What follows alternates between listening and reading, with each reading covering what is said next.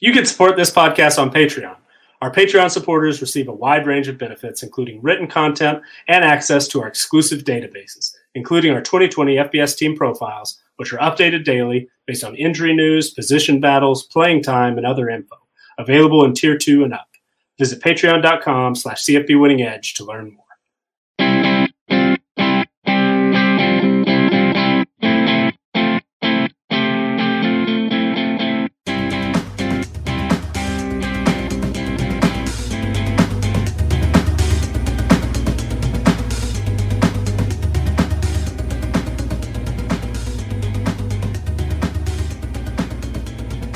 Hello, everyone. Welcome back. It is CFB Winning Edge, the podcast edition. I'm your host, Scott Bogman. Follow me on the Twitter at Bogman Sports, and I'm joined, as always, by the owner and proprietor of CFB Winning Edge, Nicholas Ian Allen. You can follow him on the Twitter at CFB Winning Edge, and Xavier Triche. Follow him on the Twitter at Xavier underscore Triche, T R I C H E to follow him. And uh, look, man, it, it's moving. It's getting here.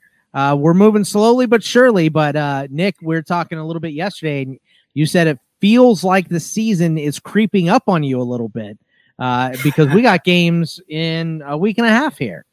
Yeah, well, actually, we've, we've got games. We've got a game this week. Uh, believe it or not, the the first uh, the first Division One college football game of the season will be Saturday night. Austin Peay and Central Arkansas, a couple of FCS programs. Uh, but uh, you know, one I'll, I'll, be watching as as a you know mentioned before that it's it's football so that's right you know that's that's uh, one big point in its favor for sure but two both of those teams play uh, a couple of fbs teams so there'll be a, a little bit of uh, value maybe a couple of things we can learn about uh, potential future matchups uh, watching those central arkansas has three or four. I, I they are, they they're playing almost an FBS schedule. It seems at this point. So yeah, it'll be it'll be uh, good to get some college football for sure, and and uh, hopefully it'll be uh, valuable as well. Who knows?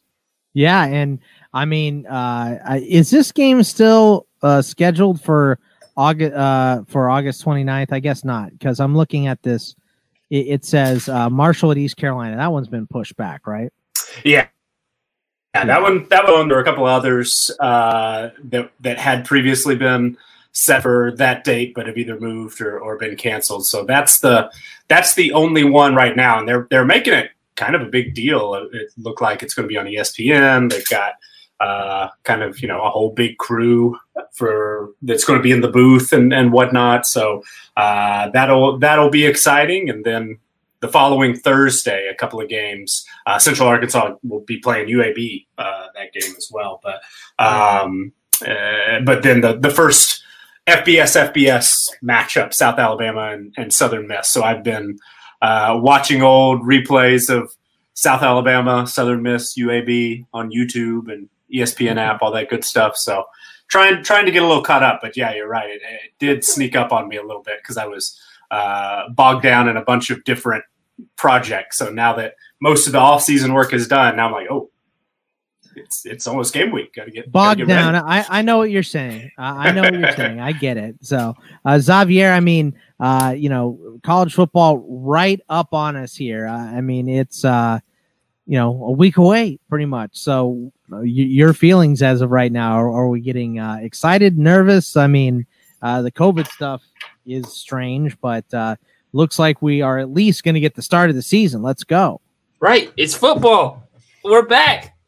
Come on. I have oh man, all the speculation, all the fear, all the doubt has come up uh to this moment where it just seems like we're gonna have college football. I'm still like 85% there. I'm still like 15% skeptical. Uh, depending on what Nick says in today's podcast, that might go to like 25%. you know, I, I'm, I'm, I'm, I'm mostly positive. I'm mostly positive on this. Nick's not the downer. Nick's not. Nick's the realist. I think out of uh, I try to I try to stay le- you know level headed. Try not to right. get too high or too low. But uh, I'm I'm nervous a little bit because I'm getting more excited. and more optimistic. Yeah, yeah, yeah, yeah, I'm getting excited. So. yeah, that, we'll uh, we've all had the rug pulled out from underneath us before, so uh, we just don't want that to happen. You know, it's already going to be weird enough. So just let us have it, right? I mean, let, let's just let's just be excited. So uh, speaking of exciting, uh, Nick, you added you you know of course uh, you had another huge project to do uh, that that you have thrust upon yourself, and it is statistical projections and. I don't know that you're are you done with them now or are you working on them? Like where are we in the process? Well, so pretty much anything I'll put out there that's that's like this is always sort of a Being work in progress. Yeah, when we when we uh, often talk about our FBS team profiles, which is sort of the the the biggest part of of everything uh, that we do. Those are getting updated dozens of times a day, basically. Right now, when we're getting camp notes and things like that, I'll be I'll make 50 or 100 updates in a day. It just, you know, anytime there's injury news or so and so got more reps with the first team at right guard, if, if I, you know, happen to catch that, I'll, I'll try to make those updates. Uh, but this one has definitely been a, a, behind the scenes sort of work in progress. Uh, and I, it had been on my to do list for a long time. I, I've uh, have a, a, little bit of a baseball background, and, and so I do uh, take some ideas from baseball work that I uh, enjoy and respect. And, and uh, one of those is uh, Baseball Prospectus has put out a, a, big preseason book for the last.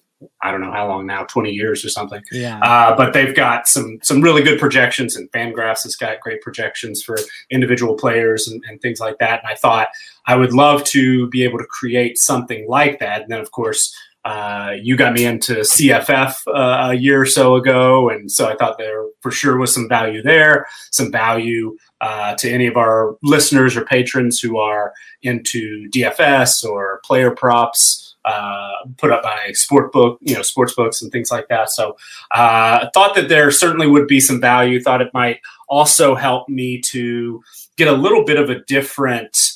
Uh, kind of a, a different angle in, in how I look at things because I've been so consumed with uh, the FBS team profiles, which of course I, I think are are pretty good. Uh, a player based uh, model where we give an individual rating to every player on the roster uh, based on their uh, talent and, and, experience and production, and, and, also throw in some coaching numbers as well based on historical performance. But uh, you know, a lot of the again, you know, some of the people who are doing great work that I uh, admire on the college football side do things differently, do things more, you know, based on play-by-play data and and uh, you know yardage and, and different uh, actual statistics. For the most part, our uh, team profiles and our, our player uh, ratings don't really take into account much as far as you know rate statistics or drive uh, or play-by-play data or, or, things like that. So thought that you know there there certainly uh, is some room for improvement. What could we do to to make our offerings uh, uh you know even better? And wanted to to build these uh, stat projections and, and the way I went about it was actually more so from the coaches side. So I went and, and compiled the last five years uh, of uh, rushing offense, passing offense, rush defense, pass defense for every FBS team, every FBS head coach, and every FBS play caller, and we're, compiled we're, all those. I don't want to interrupt you, but yeah. um, what was most difficult about doing that? New head coaches, or I guess most of them have OC experience and stuff like that, but. Uh, what was the most difficult part of that specifically? Uh, basically, so so I, I took it from uh, just the last five years, wherever uh, a coach was. So one, okay. so there there are sort of three different levels to it because you know it's it's often difficult to know why a team, you know, what is a team trying to accomplish and who's really driving that because we, right. we talk about new uh, play callers, you know, offensive coordinators can have this this huge impact, but they can only have that impact if a head coach sort of says, "All right, yeah, we're going to take things a different direction," or we, you know, a head coach has to really buy in to that offensive coordinator. I've, I've you know, we've we've heard stories in the past of kind of power struggles behind the scenes, and then uh, with my background in, in coaching, you know, understand that a head coach can uh, really focus on one side of the ball. And, and even if there is a play caller on offense, it still might be the head coach's offense. But then a different team, the head coach might uh, totally you know give it over to the the coordinator so I, I, wanted to take the team history portion i wanted to take the head coach uh, and, and, their history and then i also wanted to take the play caller and i did the the last five years in all those scenarios and for the coaches it didn't matter what role they had. If if a head coach, you know, one that was probably the trickiest to to finally answer your question uh, was Boston College. Jeff Hafley is uh, spent one year as the defensive coordinator at Ohio State, and then prior to that, spent uh, uh most of his uh, tenure for the last seven eight years in the NFL. So you know, I, I wanted to have Boston College's history, which of course is a pretty run heavy uh, under Steve Addazio. So that five years uh, was factored in. Jeff Hafley is a, a defensive uh, minded head coach.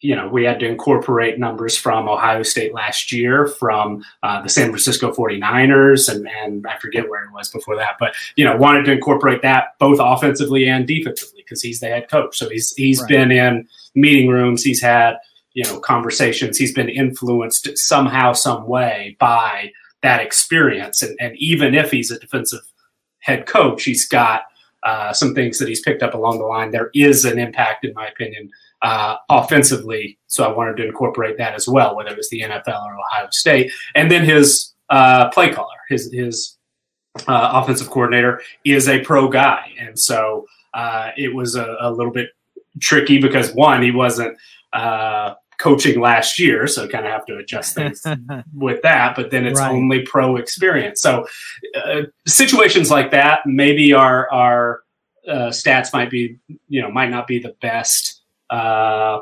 projections might not be the, the most predictive, uh, but in in you know maybe maybe they will be. Maybe maybe that blend sort of helps us get to the right answer or a little bit closer than we would have if we hadn't considered the entire picture, if that makes sense. But I, I do feel really good about uh, a lot of the places where guys have been, of course, in one role or in one place for the majority of that period or, or that entire period. And it gives a blend because we wait uh, where the most recent uh, numbers matter most. So last year matters more than 2018, which matters more than 2017, all the way down. And and you know every everything does have its its uh, particular weight, but the the most recent things matter a little bit more. So it it the the biggest thing I just kind of wanted to compile all of that information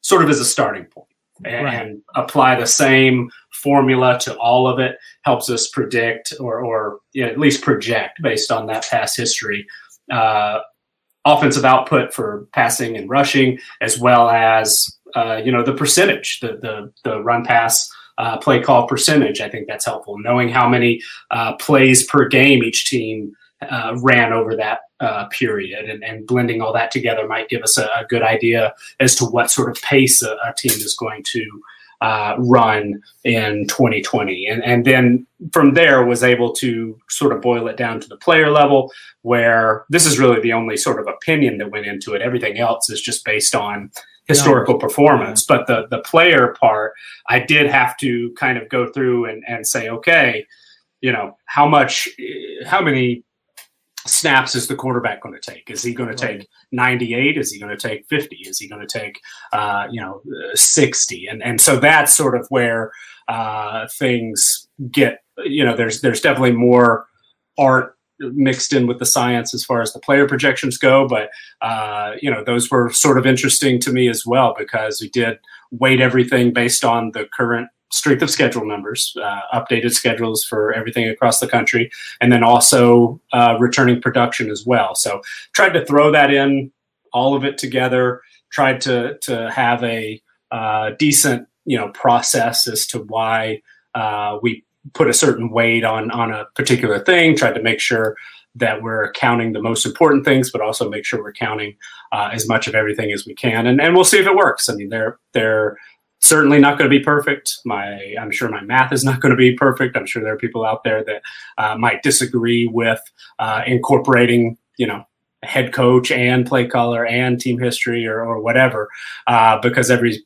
situation is different. But I wanted to give it a try. I wanted to offer it to our patrons, uh, and it is available for our tier two uh, and tier three patrons. And, you know, it, it's another tool. It, it, allowed me to set up a new set of power ratings uh, that are set up very similarly to some that folks out there I'm sure are familiar with, like SP Plus, where it is based on uh, uh, points, or excuse me, uh, scoring margin, so points per game and points allowed, and, and that helps you build, uh, you know, things that'll help you project point spreads and, and, win totals and things like that. So we'll be able to add all that to the mix and, and hopefully uh, just give us a little bit more information to um, consider when we're making uh, projections and, and, game predictions, which will be starting next week. So what was the most, what was the most surprising stat when you uh, when you kind of looked back? I, I know a lot of it is just when you when you're doing a project like that, it's just powering through. Sometimes you, initially you're not even looking at the number. You're just like,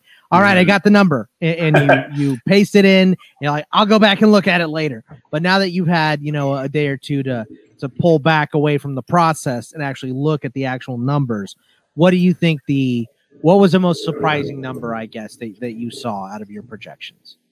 Well, so you're, you're absolutely right. there was plenty of, uh, just get through it and then right. I like, oh, I'll look at it later. And then, you know, did I actually go back and really analyze it? I'm, I'm starting to because I'm starting right. to look at, you know, uh, UAB and South Alabama and Southern Miss and be moving to the rest of the teams soon. And, and so I am digging in a little bit more. But one thing that jumped out, you know, you, you notice uh, sort of who's at the top. And in our offensive projections, because I did spend a lot of time uh, going through and, and trying to project, you know, position usage based on how much did they throw to the tight end last year, how many, uh, you know, what percentage of carries went to the quarterback, all of that. You know, I, I, was spending a little bit more time on the offensive side of the football, and it, it maybe shouldn't have shocked me. One because uh, the schedule has changed a little bit; they they do play uh, you know, only G5 teams right now. But our our number one projected offense is Memphis, and and that for some reason was a little bit of a surprise. Uh, but but it probably shouldn't have been because they've been excellent on offense uh, the past several years. Uh, their their head coach Ryan Silverfield is being promoted, uh, which I, I, usually don't love a first time head coach, but he's been in the system. He's been a, a part of that success, uh, and they're very experienced. I mean, they've got one of the uh, highest rated quarterbacks according to our numbers coming back. Kenny Gainwell, running back, was uh, excellent last year. The receiving corps brings back, you know, at least its top guy, Damonte Coxie, and and mm-hmm. uh, some other important players as well. So I probably should have known, especially after the strength of schedule got uh, a tiny bit easier, not a, not a ton easier, but uh, other teams sort of had theirs maybe uh, increase a little bit.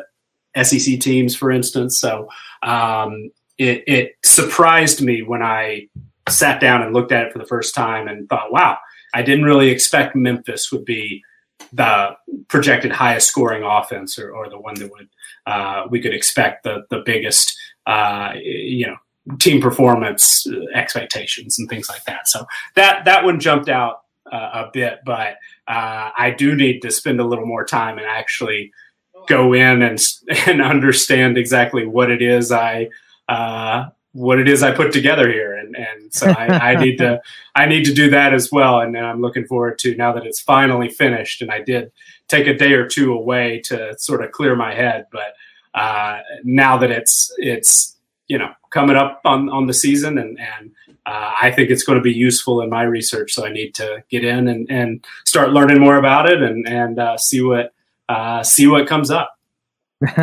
it's uh it's definitely an interesting and man, it is uh you just have so much here. This is so awesome to look. Always, it's it's kind of a sickness. I no, no, I I think it's I think it's awesome. So it's uh it's definitely great. You guys should definitely be looking at it, especially if you're already on there. So some uh you know some very interesting numbers. You got uh Stevenson up here, Reggie Roberson up here, Tim Jones uh, got a big bump now that uh, uh, Adams is out of there. So uh, Xavier, have you been perusing over that at all? What uh, anything standing out to you as as uh, we look at it for the first time here?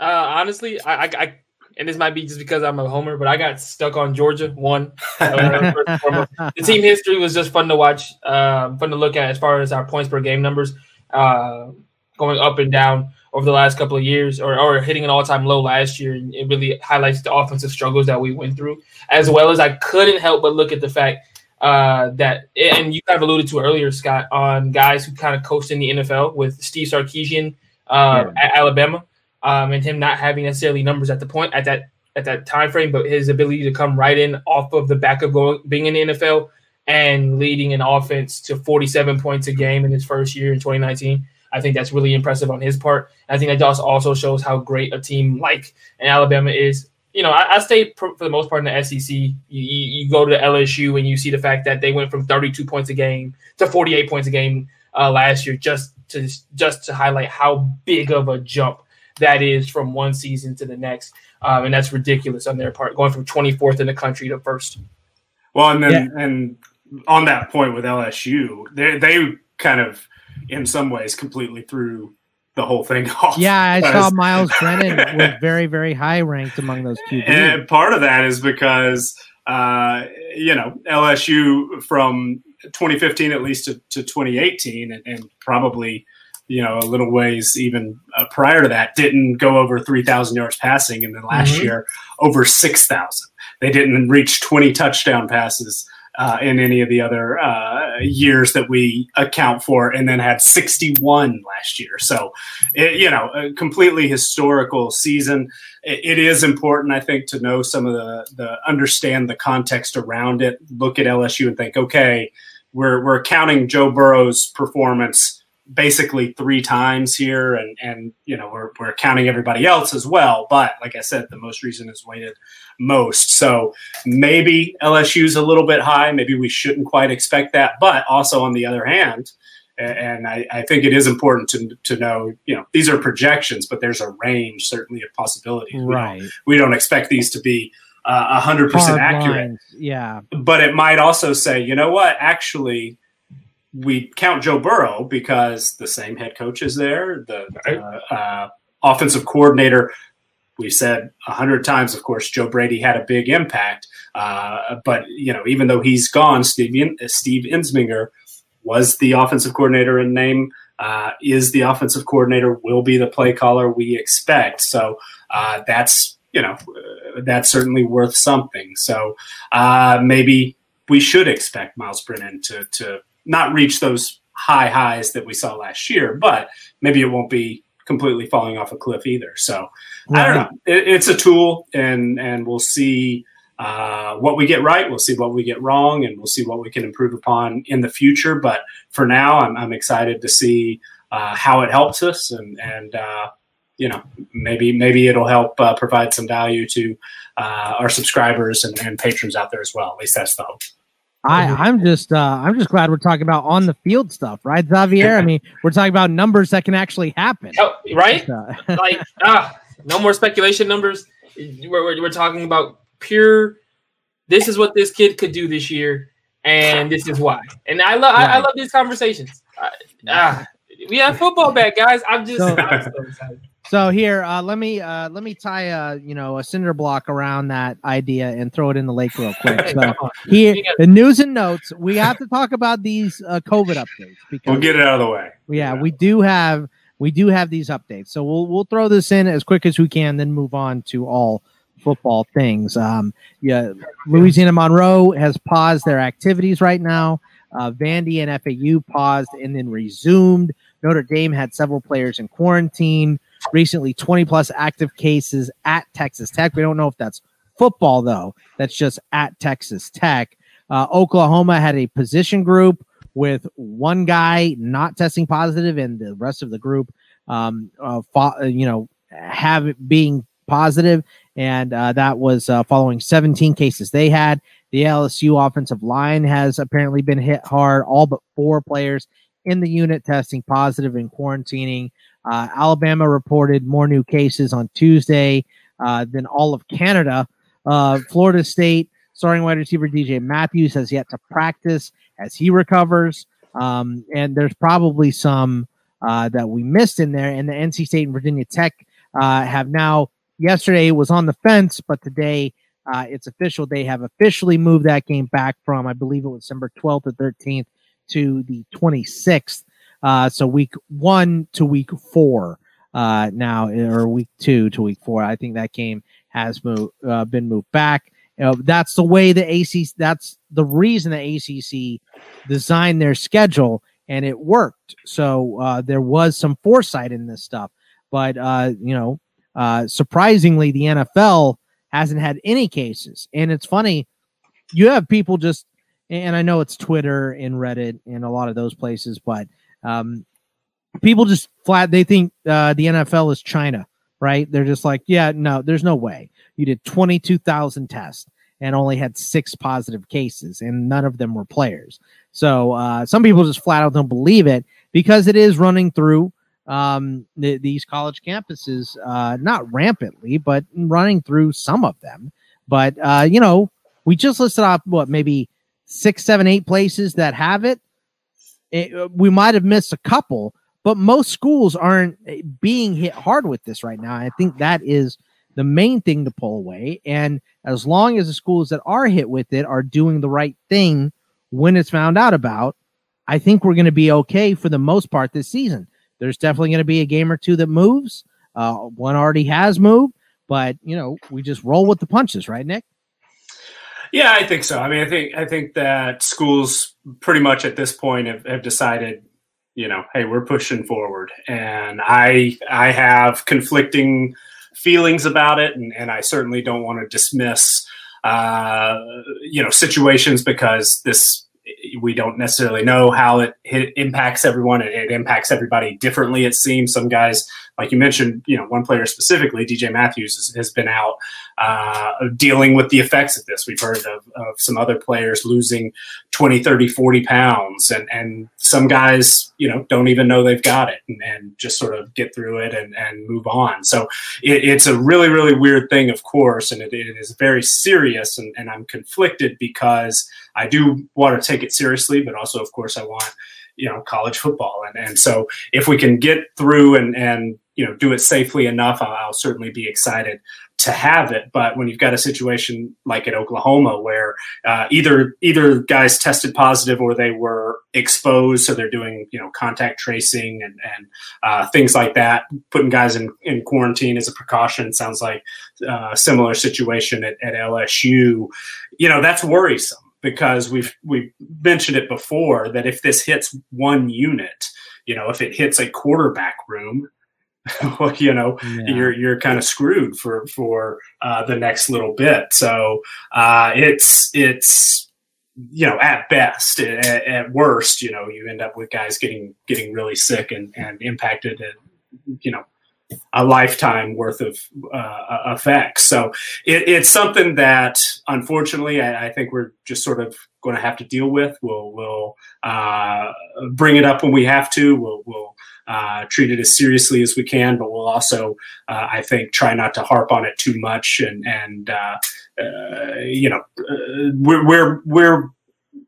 we built this show to uh, you know diagnose football on the field. Of course, there there are very uh, important real world things going on. None of us stayed at a Holiday Inn Express night. So. right, right, and and you know we we talk about real world things when we need to, and then when we have something to to say. But uh, you know now that the season is starting, we're we're probably going to focus more uh, on the on the field stuff, and and uh, you know it hopefully we'll get this under control and and won't have to talk about it very much. But right now, it's it's part of both the world and and uh, our lives talking about college football because it's it is impacting teams and, and schools and uh, communities and, and things like that. So uh, we will talk about it some, and we might talk about it you know, from here on out for for a while. But uh, once we, Xavier shaking his head, but but uh, you know, after after getting through this now, we'll spend the rest, you know, the next hour or so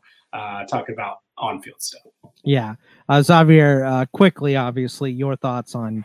Uh, the the COVID situation uh, that is going on at a couple different campuses right now.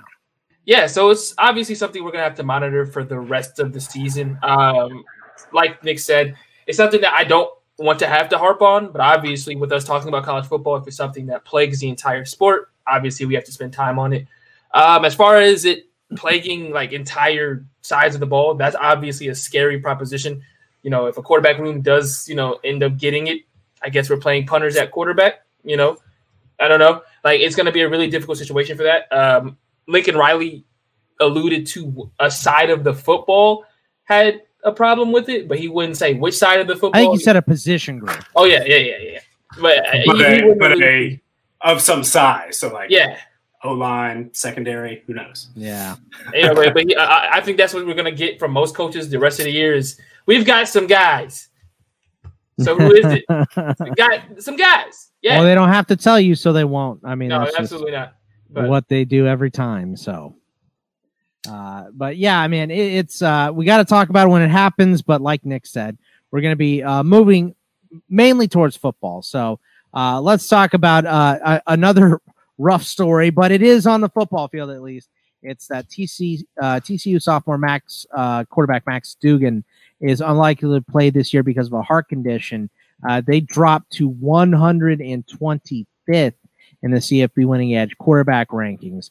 Uh, the next closest P5 team, of course, it is is Vandy at 112. Nick, so not looking great uh, for TCU without their signal caller this year.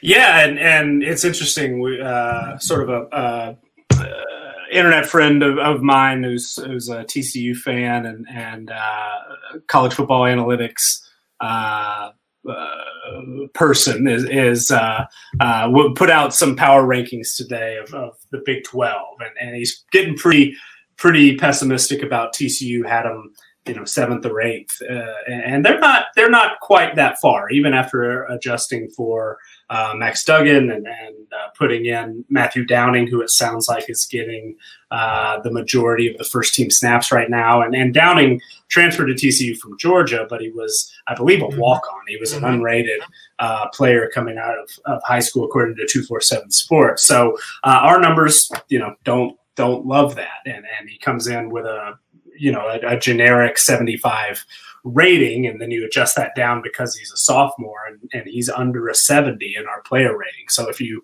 you know, are, are uh, into, you know, Madden or NCAA football, a guy who's under a 70, not really who you want to, to rely on as a starting quarterback. They do have some other guys in the mix. They brought in a, a JUCO transfer, stefan Brown. Uh, there's a, a, pretty talented true freshman, Eli Williams, but you know they had really big expectations for Max Duggan, getting you know double digit starts last year.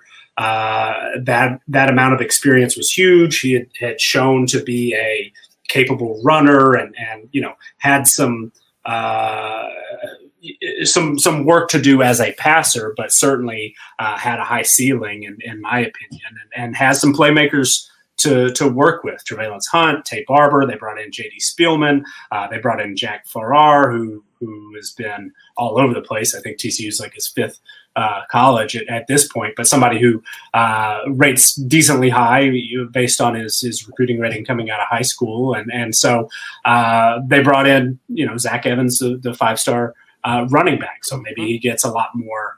Uh, carries than we might have expected, or, or they've got some uh, other guys in the mix there as well, redshirt freshmen and, and whatnot to to turn to. So you know, it, it, certainly is gives you pause when you're looking at TCU and, and, hoping they're able to bounce back from a five and seven uh, record. But uh, TCU's you know built on defense for the most part, and and built on uh, keeping the game close and, and finding a way to win sort of at the end. So I'm not ready to write them off completely just yet. And and even though, like you mentioned, they they dropped so far in our quarterback rankings.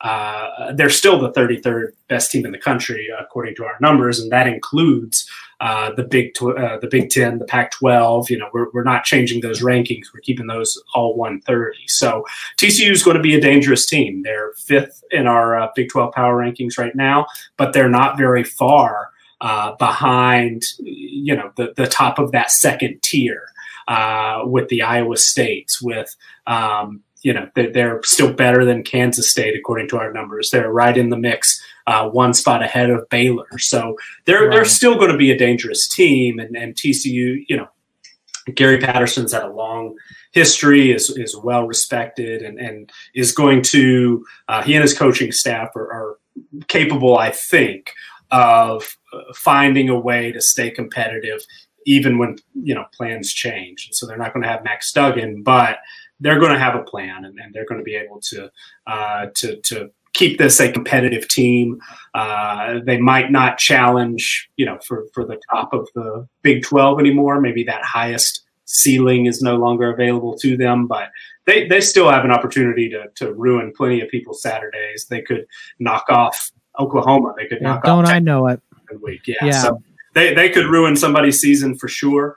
Uh, but probably, you know, getting back in the mix, getting back to the Big 12 title game after a couple of years uh, might not might not be in the cards anymore. Yeah, and uh, I mean TCU is just they they are constantly Jekyll and Hyde, you know. So uh, just look look back at what happened with them last year. You know, they uh, beat Purdue, they beat down Purdue, they barely lost to SMU, they stomped Kansas uh, Kansas. Uh, they they um, uh, lose to Can to Iowa State pretty bad, but they're in some of these games. They barely lose to Kansas State. They beat my Longhorns, who were ranked 15 at the time. Uh, they barely lost Oklahoma State. They went to triple overtime against Baylor. Uh, you know, they uh, beat Texas Tech. They were uh, they lost by four points only uh, at Oklahoma. So uh, you know, and then they lose to West Virginia at the end of the year, which is just like, what the hell's that? You know, right. so uh, TCU is just always they're that pure uh, any given Saturday team, right? Right, Xavier? Yeah, but unfortunately, it's going to be tough to do those kind of things without a quarterback. You know, I, I think that although our numbers still have them at fifth, I, don't know if I would have them that high anymore. Um, you're losing a lot of production. Yes, Matthew Downing um, is coming in as a as a transfer, but he got limited, very limited snaps at Georgia. Um, you know, and I think when you're relying on what will probably be a rotating room um, at TCU this year at the quarterback position, it's never a good thing. Um, when you look around what they have as far as offensively is concerned, yes, Zach Evans is a five star running back. Yes, he's going to be the guy that they probably lean on a lot for production, but he's only a freshman. And, and you have to expect him that he's going to start slow. Uh, he's not going to be able to start the ground running immediately. Maybe I'm wrong. Maybe, you know, 12, 1300 yard season on, uh, you know, coming up, but I really doubt that seriously, which leans on the receiving corps for me. And I don't know if that receiving corps can get right with the quarterbacks in due time. You know, it, we've talked about it all off season. Continuity is going to be a major issue this year. And right now, you're starting from scratch between the continuity between some of these receivers and the quarterbacks against high high quality competition. Maybe in practice against the twos and the threes is a different story. But when you're playing against Oklahoma, when you're playing against Texas, when you're playing against some of the better teams in the conference, that continuity is not there with any of those receivers and any of those quarterbacks for the most part. And that's just something that I am very worried about. They're going to lean on their defense a lot like they did last year. That's what they did to help them beat Texas last year. I believe they picked up Sam Ehlinger a couple of times, if I'm not mistaken. Yeah. Um, so the defense is going to have to play its butt off week in and week out to just keep them in ball games. Uh, and, and that was my biggest thing with TCU coming into this year was I thought the offense would be able to take the next step, and the defense wouldn't have to do so much. Uh, but same old story as last year for TCU fans. They're going to watch yeah. the defense give up like 20 points, and the offense score like seven. Yeah, that that's the unfortunate thing is it seemed like Max Duggan was that guy that to turn them around, Mhm. and he was looking real good, and it just sucks. And he said he's had this condition uh, since he was a baby, so uh, he's had surgery for it. He didn't say what it was, and obviously that's prerogative, his prerogative. He doesn't have to tell us what it is, but uh, it is something that um, he's had for a long time, and he knew about, but unfortunately failed his physical, and they're not going to let him play when that stuff happens. So uh, another huge blow. It's never as big when you lose a non-quarterback, but this is pretty pretty damn close. Nick uh, Marshawn Lloyd uh, goes down with a torn ACL for the Gamecocks, and uh, they got a uh, transfer in there, Zaquandre White, but Marshawn Lloyd was expected to be the starting running back for this team, and really, uh, you know, kind of be the focal point of the offense here.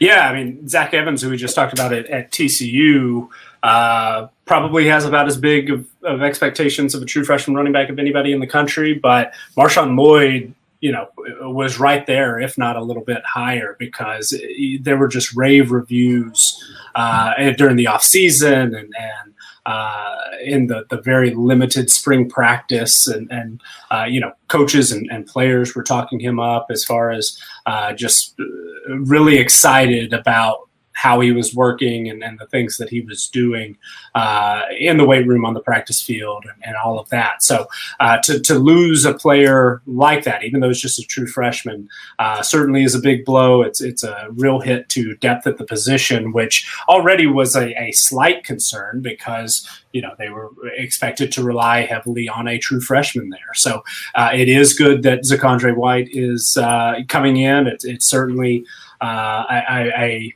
you know now looks like a, an incredibly smart decision to go after both a JUCO transfer and a, a top flight uh, high school recruit because you know now White's going to step up and, and be an even bigger part of this offense. And Deshaun Fenwick, uh, another big uh, running back, 230 pounds. He and Kevin Harris are both, uh, you know, 225, 230. They, they've got some size there, but, uh, you know, they certainly are, are losing a little bit of athleticism, maybe explosiveness, and, and just sort of uh, real upside. Uh, without Marshawn Lloyd, so unfortunately, we're going to have to wait a year. It sounds like to get to see him on on a, the field in Columbia. Big loss, but you know, at least they do have uh, sort of a, a, backup plan, and, and we'll see uh, now maybe a, a you know uh, more leaning on the the passing game for for South Carolina. So uh, interesting to see sort of how this changes things a little bit, but big loss for the Gamecocks. Yeah, this one uh, this one hurts Xavier, right? Yeah, especially with Nick caveats it with we have to lean on the passing game. Uh, this is not a passing game that was very potent last year. This is not an offense that was very potent last year. They haven't figured out their quarterback position. And we know South Carolina, we know Will Muschamp. He likes to run the football. He likes to run the ball. He likes to hold the ball. He likes time of possession. And uh, the least amount of running backs you have, that's not going to be possible. Uh, and this is just this just sucks for him. Also, do we have a Marshawn uh, curse at South Carolina at this point? I mean, this is the second one to go down with a season-ending injury. We know about what happened with Marshawn Lattimore. This is just not looking good for anybody going with the name Marshawn, thinking about going to South Carolina. Just caveat. And I, I just don't. Offensively, there were already concerns. Obviously, they haven't had a quarterback decided yet. The offense came off of a very pedestrian 2019, and you were looking around like, who's going to be the person to make this offense go from pedestrian to average to above average? And, and it was you know, you were really looking at the running back position to be the the bell cow to do that. And now with you losing your best running back and really looking for another guy to step up, that's going to be a, once again, it's going to be a rotating room at the running back position, and they're just going to have to find a guy. Um, maybe they don't find a guy at all. Maybe they just have to use all three in different scenarios where they're best. Uh, but that sucks for him, obviously, at the ACL tear. But that offense at South Carolina has got to worry everybody who's a who's a Gamecock fan at this point. Uh, and Baylor, uh, they they actually on the reverse they picked up a late transfer. Uh, Jake Burton, who was a multi-year starter right tackle at UCLA, uh, committed to the Bears as a grad transfer uh, shortly after entering the the portal. And it's late in the offseason, and Baylor is scheduled to open its season September 12th against Louisiana Tech. But Burton probably going to fit in here and start immediately, right, Nick?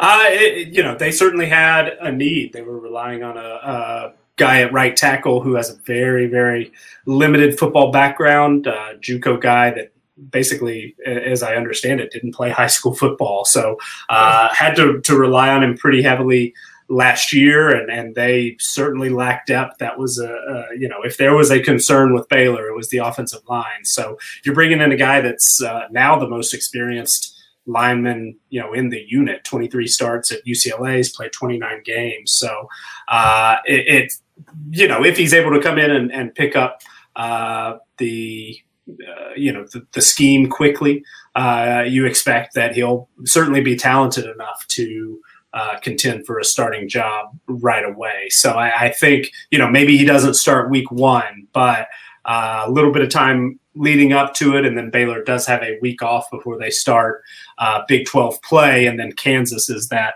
conference opener. West Virginia after that. So you know, pretty pretty. If you could hand pick a start uh, to sort of get somebody used to a new system quickly, uh, that that's probably you know what you would hope for. So I would expect that when when uh, Baylor is is ready to turn to uh, try to upset some of those Big Twelve heavyweights in the middle of that schedule, uh, that Burton will be up to full speed and and uh, starting and and you know Baylor had a lot of holes to fill and they they plucked you know three transfers that are going to probably start most of the season, if not all season. Uh, so good work by the, the coaching staff going after uh, trying to fill those holes as quickly as as they could, and and this is a big piece of that. Yeah, and uh, I mean Xavier, uh, you, you want to plug in a guy like this against a uh, a team like Louisiana Tech, who Baylor should be. Mm-hmm. Uh, I mean, I don't know what the spread is, Nick. It's got to be fairly big. I would assume it's double digits uh, against Louisiana Tech. Louisiana Tech, uh, not, not know, they'll, they'll, hang tough though. Yeah, they, hang, they hang tough for uh, for a half against Texas last year. So um, yeah. they're, they're, a good squad, but uh, you know Baylor should should beat them. Um, so, but this we've got it at two touchdowns. Two touchdowns. Yeah. Okay. Well, yeah, so, but this is where you want to get this guy in. Is my absolutely, absolutely. Uh, you better you better be able to block. Charlie Brewer's career is on the line at this point. There was a lot of people after the Sugar Bowl last year saying that he should probably stop playing football with the amount of concussions that he had last year, uh, two major ones. Um, so obviously the offensive line was has to be a point of uh, contention for the entire team. They have to be looking at the offensive line like you guys have to be better. We have to keep Brewer upright um, because if you can, we've seen what he can do, like what they did against Oklahoma for three and a half quarters. So I, I think that you know it's a good it's a great pickup for them. I think it's a great pickup for him as well. Obviously, leaving the Pac-12, they were playing football this year, moving to the Big 12 to get uh, reps in going into the draft. And like I said, if they're able to keep Charlie Brewer upright, this is a Baylor team offensively that can score points, obviously, and uh, will need to with all of the turnover that's happening on their defensive side of the ball. Yeah, exactly. So, uh, you know, big addition for Baylor there and uh, should help them down the stretch. This was a weird one, and I actually texted you about this, Nick, because it was like literally five minutes after we had been, you know, just finished uh, recording the ITL College Fantasy Football Show that a bunch of guys walked out of Middle Tennessee, and I say walk out, I mean they're opting out. Uh, it, but it was just weird to see that both transfers at running back, uh, Amir Rasul and Martell Pettway, uh, both uh, opted out. Tyrese Johnson and a trio of walk-ons all opted out, and they're not going to play for Middle Tennessee uh, in 2020. But they all plan on coming back in 2021. My initial thought was, um, you know, my initial thought was, man, there must be something going on wrong at Middle Tennessee. But if all of these guys are, you know, planning on coming back, obviously this is just a decision. Maybe they're buddies and they made it all together or something but uh, you know they lost a lot. They um, you know they lost a lot in running back, and I know that you you had to put a little more on Asher O'Hara because you know they lost two huge options here at RB. Yeah, absolutely, and and uh, I am glad we're talking about this because I, I realized that I still had Rasul and, and Pettway in our stat projection. So I had to go in right. and, and, quickly, as you were talking, make those adjustments because I, I, expected those guys to, you know, take a lot of carries away from Asher O'Hara, who was a, a very, very talented runner, very productive last year. But for, you know, the, the for his health and for the health probably of, of Middle Tennessee as a whole, you don't really want to rely on your quarterback running as much as he did. And and so it was, I thought, you know, a big boost to Middle Tennessee to, to be able to you know hand the hand the ball off a little bit more to two pretty talented guys. I mean, P five transfers, both of them. So I, I, did have to go in and make an adjustment. Chaton Mobley, who uh, was a starter in, in the past, is probably now going to get, in my estimation, over thirty percent of those uh, carries, and and then Asher O'Hara. You know, last year he was up to I, I forget the uh, the official percentage, but it was like forty something percent, maybe.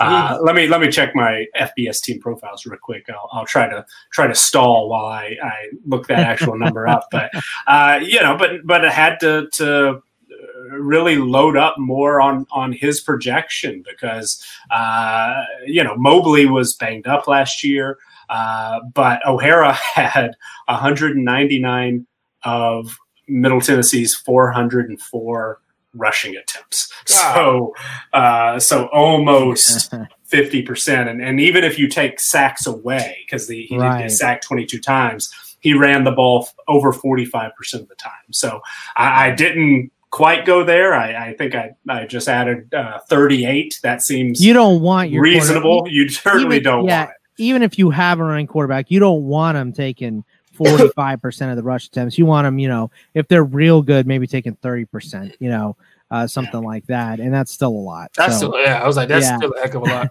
Xavier, your, your thoughts on all these guys leaving from Middle Tennessee? Yeah, I mean, obviously, any decision right now to, to not play football to protect yourself is a good decision. Uh, but I wonder if they talked to the quarterback before making this decision because it looks like they're hanging, hanging him out to dry. Because uh, nobody likes taking that many carries when you're not built for that many carries. And to take 40% of the carries, you can almost, he's probably going to take just as much this year, if not more, which is scary to think about. Um, but yeah, I mean, this is a huge loss for Middle Tennessee. I think Asher O'Hara probably is dreaming of linebackers right now. Uh, so, Scott, you can answer that question. Yeah, yeah, yeah. yeah I got well, uh, yeah, we, we got sidetracked because Nick just dropped a note in here and uh, he said right now O'Hara is projected to score 32.7 points per game in CFF. Uh, and that's with the conservative rushing percentage, which my first thought generally is towards CFF anyway. But uh, I wasn't going to brag that I've taken Asher O'Hara in uh, almost every draft that I've done. But I, I kind of thought that he was he is kind of uh you know a he's a, a version of Sam Ehlinger. He like Xavier kind of alluded to. He's not built like a linebacker or lineman like Ehlinger is, but he gets the rush attempts like he is. So um, he he is going to be the entire offense. When you flip on a Middle mm-hmm. Tennessee mm-hmm. game, mm-hmm. you are going to see a lot of Asher O'Hara, and um, you know he he's definitely he's going to be a headliner. So he's going to be a, a, headliner this year. He's going to be a lot of fun to watch. Yeah, and then um, Ehlinger, thirty-seven point one, of course, way ahead, which is why I've got him as my number one player. okay. So uh, okay. you know, not. Uh, I know a lot of people still have Gainwell. A lot of people like Rattler. Um, you know, a lot of on on Chuba, but not not for me. It's Sam. So, um, but uh, we had uh, some other news here as well. Virginia Tech added uh, defensive back Devin Taylor as a grad transfer from Illinois State. Yeah, he was a potential FCS All American and should help fill the hole left by Caleb Farley's opt out. Uh, Tay Martin announced his intention to transfer from Washington State to Oklahoma State as a grad, so he will be eligible immediately. Cal defensive end uh, Luke Bequette, who played in 42 games and made 38 starts over five years, uh, with the Golden Bears is transferring to Boston College. These are probably guys that just want to get some more film uh, before the NFL draft and things like that. So they just want to play right now. And then uh, LSU head coach Ed Orgeron mentioned the possibility the Tigers would like to add a grad, uh, grad transfer defensive back for the season to help a position with depth concerns. Uh, but he is happy with all three running backs and called uh, John Emery electric. So uh, any of these last little bits before we get to some uh, quarterback uh, um, oh, uh, news here going on, Nick?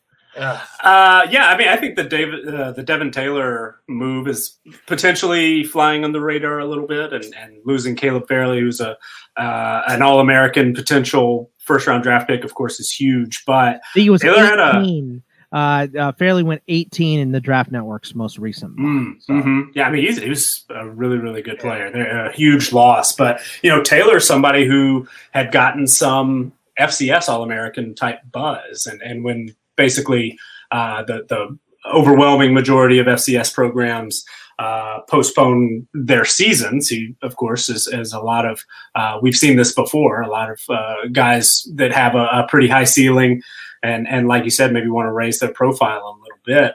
Uh, take a look at a, a bigger opportunity. So uh, one, you know, with, with Farley opting out, there's a, a, an opening, and, and so if Taylor's able to come in and, and, prove to be a big part of that secondary, and what otherwise is a, a very very uh, experienced and pretty good unit. Mm-hmm. Uh, that's a, a, big plus for Virginia Tech.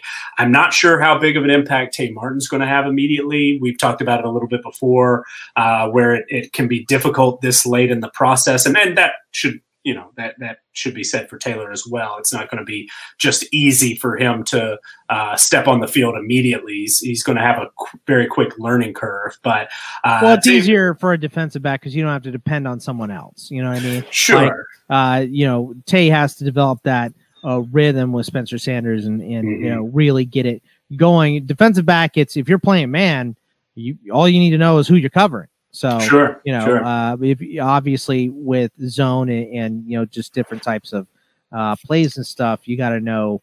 Um, you got to build your rapport with your teammates there, but it's just easier. It's kind of like playing running back. That's why it's always the mm-hmm. easiest one to go from uh, college to the NFL because they just you know they hand you the ball and you find the hole and you run. You know, obviously uh, you got to find your blocking schemes and find your fit and everything, but uh, you know, wide receiver probably a little more difficult, especially with the depth that they have at Oklahoma State. So I'm with you on that for sure. Yeah, they they they've built some depth. They, he's not the, the first transfer uh, that they've added to the mix. So uh, you know it'll be interesting to see how it shakes out. I, I, think my personal expectation for his overall production dropped a little bit, but you know something's better better than nothing when you're a, a senior looking to uh, potentially catch the eyes of some uh, NFL scouts. So you know it'll, it'll be interesting to see how that plays out for sure. Bequette at, at, Cal had earned a sixth year, and I guess didn't want to wait around for a seventh, so uh, decided to, to, take an opportunity at Boston College, who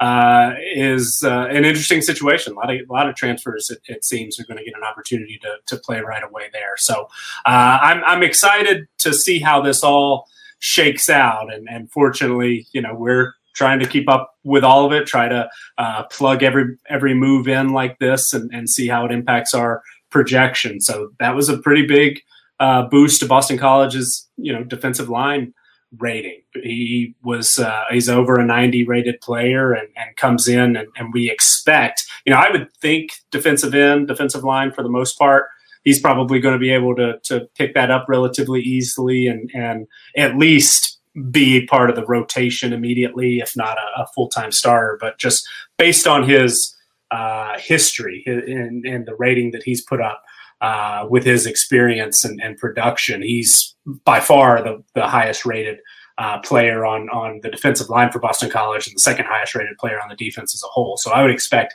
that he gets to play a lot uh, this year. Yeah, gonna gonna be a lot of fun to watch. Any uh any opinions on these news uh on these moves here? Excuse me, Xavier. Uh, Devin Taylor uh going to Tech, Tay Martin to Washington State, and Luke Bequette to Boston College. I, I absolutely love the Devin Taylor move, and more so just because he also fits the profile of the rest of the Virginia Tech secondary. He's a tall, lanky corner. He had five picks last year at Illinois State. I think this is a perfect move for him. The worst thing that could happen to him this year is that quarterbacks think he sucks because he came from an FCS school. They pick on him, and he puts up ridiculous numbers. I, I think this is a win-win for him in, in all aspects. I, I, love the the pickup from uh, Virginia Tech as well because, like I said, I think he fits the profile well, being 6'1", uh, 200 pounds. As far as Tay Martin going to Oklahoma State, continuity, man. I, I use that word way too much in this podcast, but I'm going to use it again. Continuity. I don't. Yes, he's six three, you know, almost two hundred pounds, and the Big Twelve is a pass happy league. But I'm sorry when when he gets hit in the face mask with one because he doesn't turn around fast enough because he runs a route too long, uh, r- rather than looking back at the quarterback on time. You're going to see the issues that this has on a player like Tay Martin. I think it's a good move for him. Obviously, with Oklahoma State being a very pass uh, heavy team, it's going to give him an opportunity to make plays, uh, especially with uh, his name just escaped. Oh, Tyler Wallace being back, and he's going to be the guy who's going to be able to be on the opposite side to take the safety over the top. And Dillon Stoner's there still too. Mm-hmm. And they brought in uh, transfer from LSU, Lee Anderson. They, have got a lot of people in the mix. But Xavier, question question for you. Scott and I were talking about this a little bit on the CFF show uh, CFF show last night. But uh, I I sort of speculate. Okay, as a receiver and, and you know fairly intricate offense, and, and for the most part, I, I think uh, Oklahoma State likes to uh, move guys around, be able to play multiple spots. How how much easier is it for a receiver if Tay Martin goes in and, and Mike Gundy and, and uh, Kasey Dunham believes the, the new play caller there? If they say, okay, you're here, we don't have much time to work with you, you're going to play this role, whatever they call it, X or Z or, or mm-hmm. what have you, and you and you learn that. Don't worry about, you know, we're not going to move you around. You're going to be on the numbers. This is your this is what you do every day. How how quick, you know, would something like that? I guess how how much would that accelerate his uh, yeah. learning curve? Yeah, if they if they keep him to to X or Y, which are typically the outside receivers, uh, either one of those, and just say, hey, we're gonna you're gonna be the big target on the outside that should really accelerate his ability to uh, to learn the offense. Um, typically, those guys don't have a heavy route tree. Uh, they have five or six routes out of what maybe twelve or thirteen uh, total, which he'll have to learn pretty quickly. Um, and the number one thing that he's going to have to learn the difference of is how they like their routes run. Uh, that's the most important thing. Uh, schools don't all run routes the same way. They're all posts aren't run the same way. Um, all comebacks aren't run the same way. So that's going to be his biggest learning curve is learning where he should stick his foot into the ground, whether it's 15 yards, 14 yards, 13 to 12, you know, things like that. Those are the little intricacies he's going to have to learn pretty quickly. But if they can keep him to one position and one position only, which I think they can with him being, you know, so tall, they're not going to have him move to around too many times. Uh, I think it'll be really, it'll be yeah, two, two and a half weeks before he finally starts to pick up the nuances, and then maybe three weeks uh, to a month for him to kind of get it down pat completely. Yeah, it's gonna be uh, it's gonna be interesting to watch Tay Martin. Like you said, you know, uh, the the best thing he can do early is catch touchdowns because that big frame, mm-hmm. six foot three. So hopefully he gets going on that front and uh, you know is good from there. We had a lot of uh, quarterback stuff going on here, a lot of so competitions, upset. and uh, this first one um, kind of hurts us in CFF. John Rhys Plumlee and Matt Corral are splitting reps at Ole Miss. Uh, also, starting center Eli Johnson, who opted out last week, entered the transfer portal there. So that's going to get interesting. Uh, Ryan Hilinski and Colin Hill are rotating with the first team at South Carolina. Obviously, Colin Hill having experience with this offense at Colorado State. Uh, Gunnar Watson was named the starting quarterback at Troy. Gavin Hardison uh, is going to start for UTEP after TJ Goodwin uh, opted out. Uh, there's going to be an ongoing battle at North Texas, and we'll probably see both these guys uh, play in the first game of the season for North Texas. Jason Bean and Austin Aune as to who is going to replace Mason Fine. Now, a little surprising that Vatech is uh, splitting up their uh, you know first team reps between all three uh, quarterbacks: Hendon Hooker, Oregon transfer Braxton Burmeister, and Quincy Patterson. So lots of competition at the quarterback spot, Nick.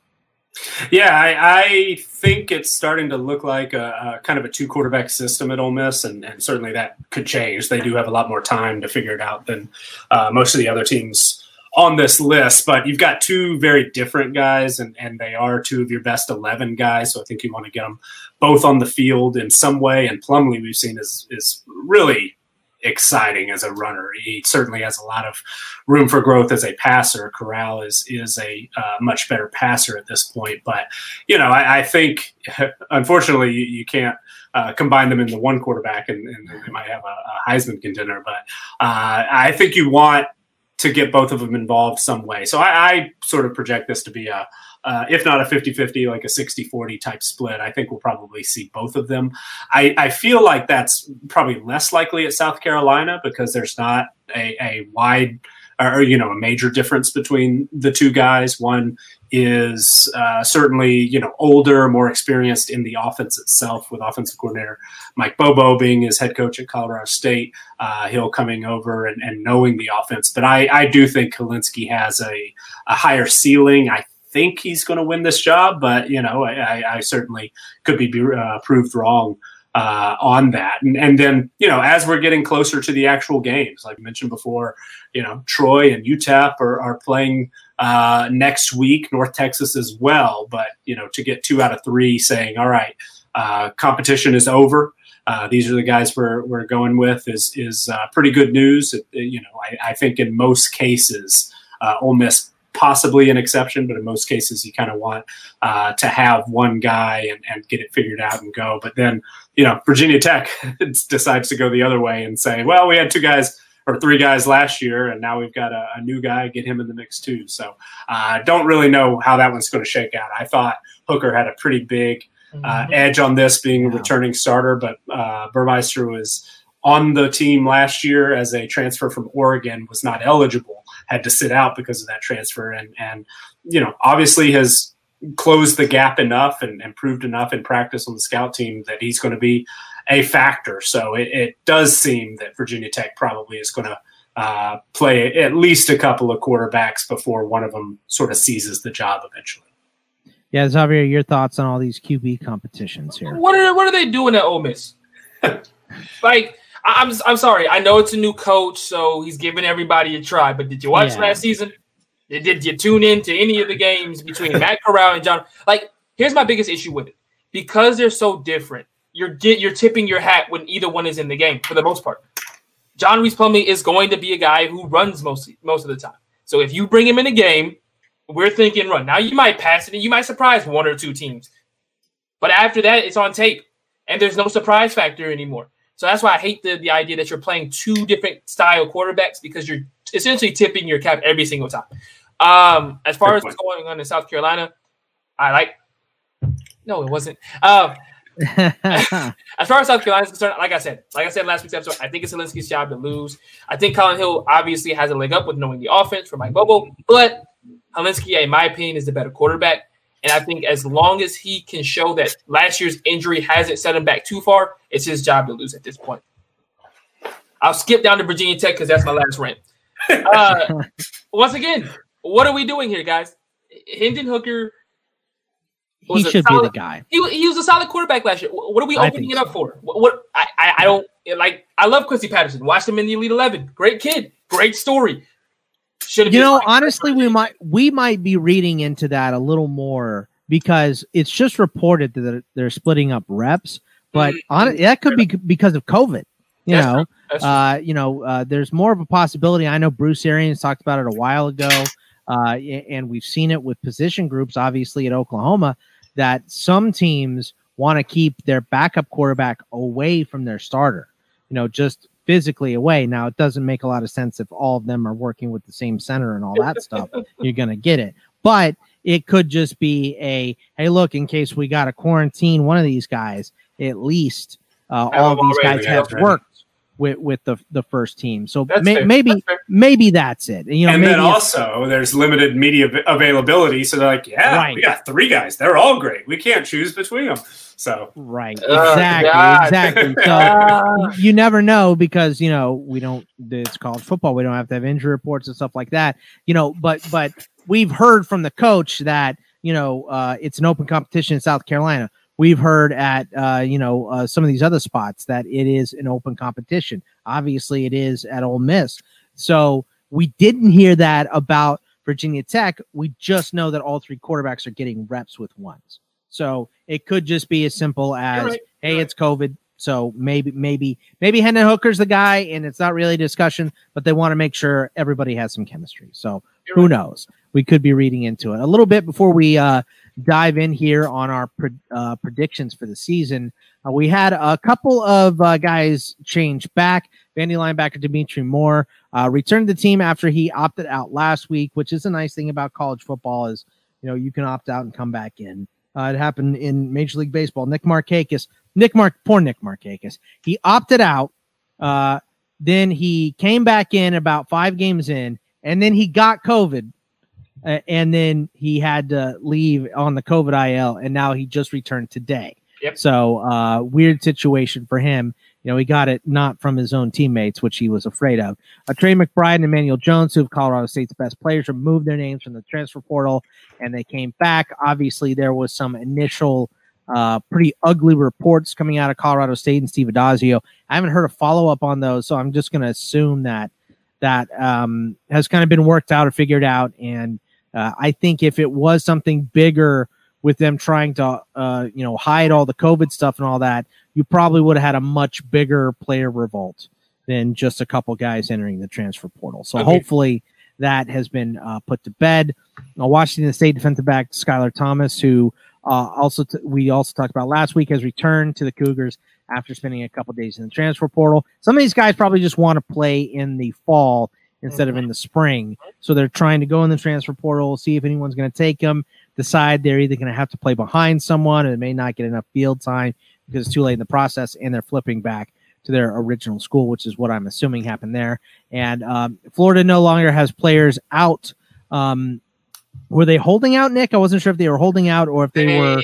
Uh, we didn't COVID get guys. a yeah, we didn't get an official thing. It sounded like there were a, a few guys, few wide receivers, and a defensive lineman uh, who were maybe testing or, or deciding that they might opt out. That that's you know speculation. They missed the first practice.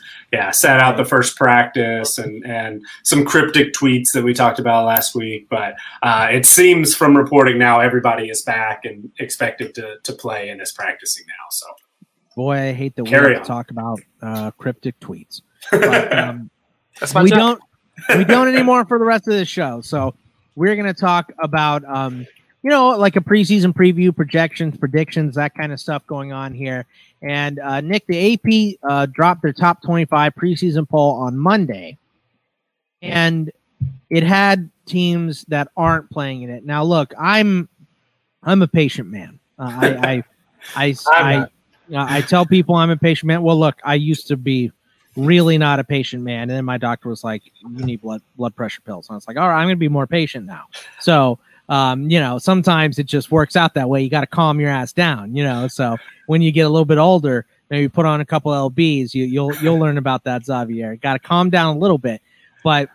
I think it's asinine to put out a poll with teams that you know that are not going to play in the, the back half uh, in this part of the season have them on it and we had um, a bunch of teams ohio state was two penn state was seven oregon was nine wisconsin was 12 michigan was 16 usc was 17 minnesota was 19 and utah uh, was 22 and iowa was 24 and they all are not playing so um, and 23 players selected to the preseason all america squad are not going to play uh, this season so I get frustrated by things like that, but uh, fortunately for me, uh, I can have regain my patience because Nick fixed it.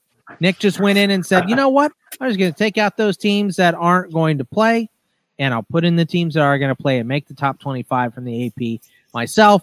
So uh, the top five here: Clemson, Bama, Georgia, OU, LSU. Uh, just starting there, Nick. Do you have any um, I have any uh, qualms with the top five? Uh, Oklahoma seems a little bit high. Uh, they're ninth in our in our list, uh, and of course, you know, you take out Ohio State, you take out Penn State, uh, both of which are, we have ranked a little bit higher. But uh, I, I think you know we've got Oklahoma ninth, like I said, and, and they are favored in every regular season game, but not by a ton.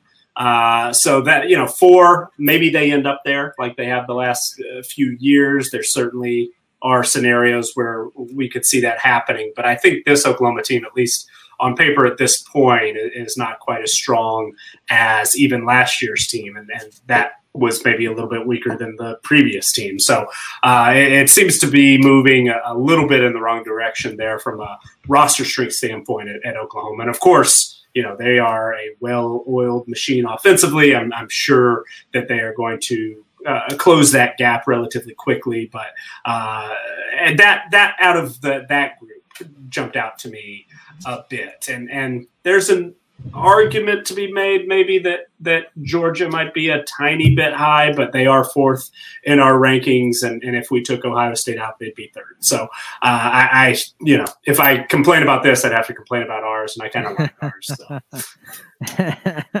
uh, Xavier, your uh, initial thoughts on that top five there? Stop drinking the Kool Aid in Louisiana. Let it go. They had a great season last year, but Joe Burrow's nowhere to be found. They lost five, four or five first round picks on the defensive side of the football. LSU is not Bama. They don't reload like that. Like, like let's let's calm down. Let's simmer down. They should be in the top ten. They should not be in the top five. We're drinking way too much Kool Aid down there. It probably has alcohol in it because it is New Orleans and it is Louisiana. But let it go. But yeah, I, I'm, I, I get it. I, I get what you're saying. Is you know, look, they don't have Joe Burrow. They don't have uh, Clyde Edwards-Helaire. You know, the the biggest speed. They don't have Patrick Queen. They don't have a lot of leaders on that team Grant anymore. Uh, Chasen. You know, all, all these guys are gone to the NFL. So I understand replacing talent. LSU usually replaces talent pretty well, though. So uh, I don't. I don't know that I. I don't despise him being in the top five. I think you kind of have to maybe give it to them until you see someone knock them off. Uh, but in in this weird season, that could be fairly early because I know they have a rough schedule. I think especially early, if I'm not mistaken. So don't they play Bama really early? So uh, um, let's see. They've they've changed it. Check our handy FBS team profiles. They play Alabama no in November, but they November. they uh, Mississippi State, Vanderbilt, Missouri. But they play Florida every year. Of course, the West Florida. is tough. They get Auburn, uh, LSU back to back. Right, yeah. right. Alabama, A and M, both in in the last uh, you know two of the last four weeks. So it's it's there are no you know like every SEC team there there are really uh, other than maybe Vanderbilt. Not yeah, I was like, wait, weeks. not even really off weeks. Yeah. Yeah, I mean, uh, I don't even you know the, these um these preseason polls are nice. They they give us something to talk about, but I think isn't the first uh you know uh, bowl, whatever it's called now, FBS poll, bowl poll, whatever it is. Uh, that that doesn't week come seven? out until November. Yeah, it's like, like week November. seven or week eight. Push.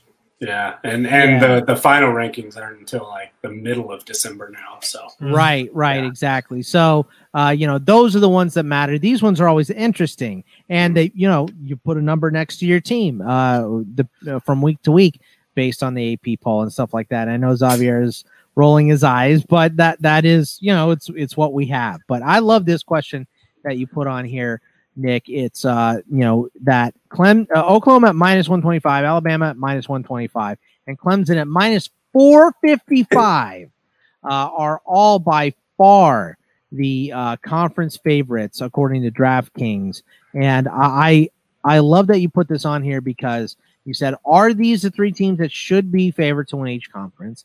And let's make a case for them not uh, winning that conference. So I, I, love this. So let's start with you, Nick. Uh, do you think this is right? All three of these teams, Oklahoma, Bama, Clemson, and um, who would, if not for those teams, who do you think would win each of those conferences? So I'll try to be sort of as quick and to the point as as I can. I know I I do like to time it, ramble. Uh, time it, Xavier. Click. Oklahoma. The first name you mentioned, Oklahoma. Uh, yes, I think they should be the favorite. They're number nine in our power rankings. The next closest team is 16. However, if I'm going to make a case, it's going to be Texas because Texas actually has the talent edge over Oklahoma. So Texas has a talent edge in all 10 games. Oklahoma has it in nine. So I think those teams, of course, are, are close enough. And then Texas has the more experienced quarterback, and and uh, you know I I could certainly see Texas uh, winning that, but I think at, at this point, starting, I, I, have no problem with Oklahoma uh, being the favorite. Alabama, yes, I believe that they're they should be the favorite. They are our number one overall team. Uh, so we have them as it stands right now. They would be our favorite to uh, maybe if we simulated out the whole season, the the win percentages might not add up to be our our actual national championship favorite, but they would be favored over every other team in the country on a on a neutral field according to uh, our number. So I do agree with that. If I were to make a case for somebody else, I, I probably could make a case for five or six different SEC teams uh, because there's there's really very little.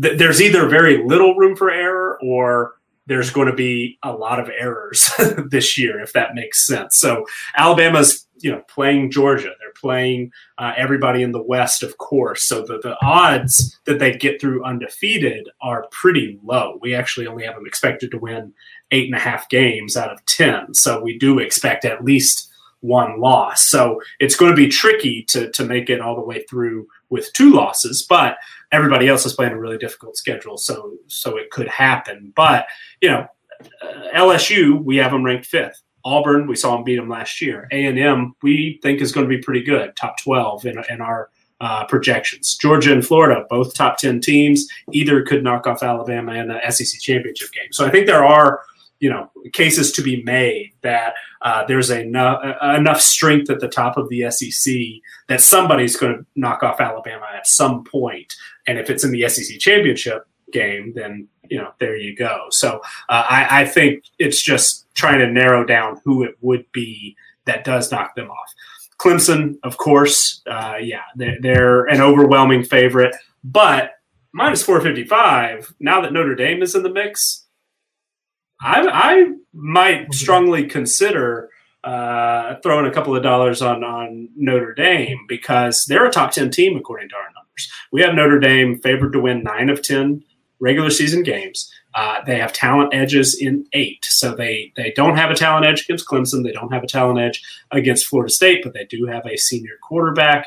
Uh, they do have one of the best offensive lines in the country. They've got some holes, you know, that they had to plug from a lost production standpoint on defense and and at the playmakers on offense as well. But uh, they were decent last year, and, and I think would be able to uh, sort of rebuild relatively quickly. So I could see a scenario where Notre Dame gets through the regular season as the second best team in the ACC, maybe even loses to Clemson in the regular season, and then has a, an opportunity for a rematch. It's really difficult to beat a team twice in one year. So uh, I think at minus 455, you kind of have to take a look at Notre Dame or maybe even Miami, who we have as a, a you know talent edges in nine games. Florida State has talent edges in 11 games. So yeah, maybe sprinkle a couple of dollars around the ACC because you know it's a weird year. Weird things can happen. Clemson is an overwhelming favorite, but minus 455 seems uh, a, bit too much for me. And I think there might be some value on some others out there. I would not be betting all. What we got there? Hey, man, four Five minutes, minutes to four talk minutes. about to talk not about three conferences. Not bad at all. On. Right all there. Right. So, so Xavier, uh, let, yeah. Let, let, let, me let me blow you out the water real quick, Nick. And go. All right. So okay. first, first and foremost, when we talk about Oklahoma, no, it's not. It's not Oklahoma at all. It's got to be Texas. Texas, in my opinion, is the better team. They're the more senior laden team. Spencer Get Rattler. Em. I think Spencer Rattler is going to be rattled all year. Get I, I, I just don't really like the idea that a freshman quarterback in a weird season is going to try to lead Oklahoma to the playoff uh, to the P, uh, CFP playoff. This is not going to be a good situation. Get um Alabama, no. Mac Jones is not trustworthy at all whatsoever. I actually think if they keep Mac Jones at quarterback, this might be the worst season Alabama's had in a while. I genuinely feel that way. I, I do. I, Mac Jones literally threw a pick off okay, of somebody's hind Bad. They'll go to Bryce Young. Yeah, who, midway through know. the year when they'll have to see Auburn and LSU. Yeah, yeah. What a, what a start. What a, what a debut. Um, you know, I, I think they have way That's too much. at Xavier underscore Triche T R I C H E on on on Twitter. Bama fans. All, all I'm gonna not do me. Is send you a gif of him throwing a pick six off of somebody's hind parts. So I, I don't want to hear from Mac, Mac Jones. I don't trust him. Bama fans shouldn't either. I got Georgia. I got actually anybody else other than them in the SEC. I really do like. I like. I, I really like A and M. Okay, not anybody, not Vandy, uh, but I do really like A and M. I think they're a team that is a sleeper. I say put all that cool stuff you just said about Texas is now being ruined. put, put, a, put, put, a, couple dollars on A and M. I, I really think that their schedule was favorable for them when the last couple seasons it has not been. Kellen Mond is a good quarterback. Hey, hey you're, you're, copying me with the, with the expo market. You know, great minds think alike. All right, and last but not least, Clemson. Put Nick's right. Put some money on Notre Dame. Lose your five dollars. It's gonna be Clemson. It's Clemson's conference to lose. They have Etienne back. Yes, they're missing Justyn Ross for the year, but they have the best quarterback in college football still playing. I don't see who's going to be Clemson but themselves. Uh, So yeah, I got Clemson. I think all of them are right. Nick- all of them are wrong except for Clemson. Nick, while I'm talking here, real quick, can you look up to see what Clemson's odds to win the ACC are on that DraftKings uh, sports book? Because I'd be real interested to see that. I mean, I'm I'm with What both Clemson's these guys. are? Oh, what Yeah, Notre yeah. Dame? Yeah, uh, yeah, excuse me. Yes, what Notre Dame? My bad. Uh, because I, I'm I'm with you guys. Uh, I think in the Big Twelve is if it's not it's Oklahoma or Texas, right? So that game is going to be very very. It's going to be even more of a tipping point this year. Even though I do feel like because I've seen it before, just like losing the Don't- don't TCU, that Texas is more likely to drop a random game out of nowhere. So even if they beat Oklahoma, I don't think they're guaranteed to win the Big 12. Same thing with Oklahoma. I think if they lose to Texas, I don't think they're they're guaranteed to uh, lose the Big 12. It just makes their their chances of making the playoffs a little bit slimmer. That's fair. Uh, so I think Texas and Oklahoma are fairly 50 50. I'd give them probably close to the same odds. Uh, in the SEC, the SEC, the odds are low for Alabama because the schedule's so hard and it's hard for everyone in the SEC. But I could see, you know, Bama, Auburn, LSU, uh, you know, A and M, Georgia, obviously. You know, uh, sorry, sorry, almost almost forgot. You both waved at me for that one by No, the way, no. Homer. I was telling you, I got oh, the odds. you got the odds. Okay, and, and and Clemson and Notre Dame, uh, that game is going to decide the ACC. You know, uh, I don't see. Do you think so? I do. I don't see uh, Clemson losing another game. I mean, they they, played some close ones. They played UNC real close last year.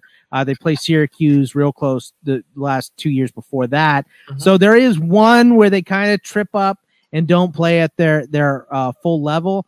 But I think Notre Dame beats most other schools that they play. So I think that game is going to decide the the ACC. Um, so what what what are the odds on uh, for Notre Dame to win the ACC? So Notre Dame is plus 600. Ooh. Uh, second, second best. North Carolina plus 800. Miami plus 1,000. Virginia Tech plus 1,800. And then Florida State plus 2,800. Florida I'm State's our third best Yeah. team. Yeah, I might sprinkle a couple of bucks on Yeah.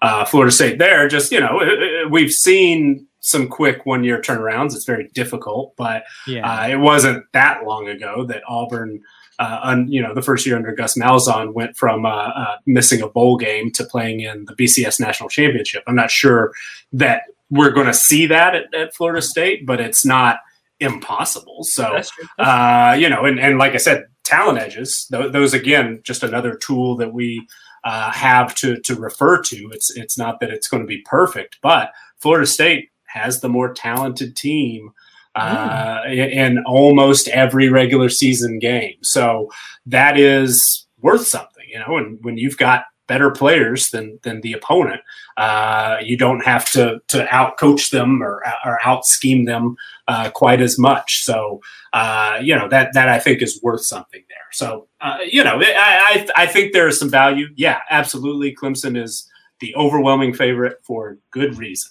but uh, perhaps they're a little you know the the the odds I think should be a little bit.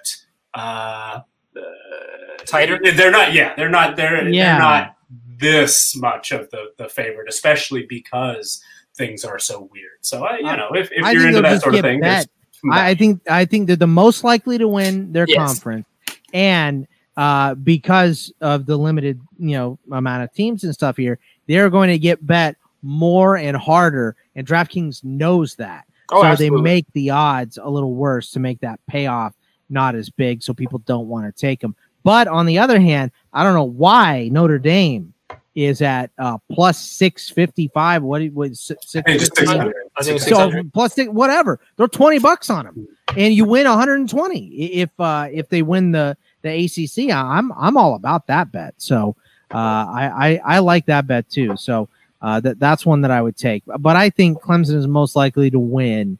Eh, look, at the end of the day, I think if we ha- we're betting our life on it, we would bet all three of those teams to win. So uh, you wouldn't you would who would you not bet your life on? Bama, Oklahoma. Oklahoma. I don't Really? trust. I, I don't trust Spencer Rattler. I really Okay. don't. And I love Texas this year. I really do.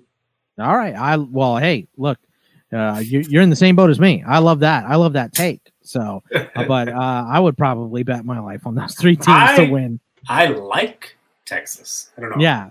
Love. I mean, I love Texas, but I also love Texas when they're real bad. So you know, that's just that's, that's, just the way it goes. But uh, the rest of this top twenty-five, and I love that you did this, Nick, because uh, you know this. Uh, we've got five G five teams in this top mm-hmm, 25 mm-hmm. of the mm-hmm. teams that are going to play: Cincy, UCF, Memphis, uh, Louisiana, and App State, all in there. So who is um, Nick? Who's the least deserving of those G five teams that made the top twenty-five here?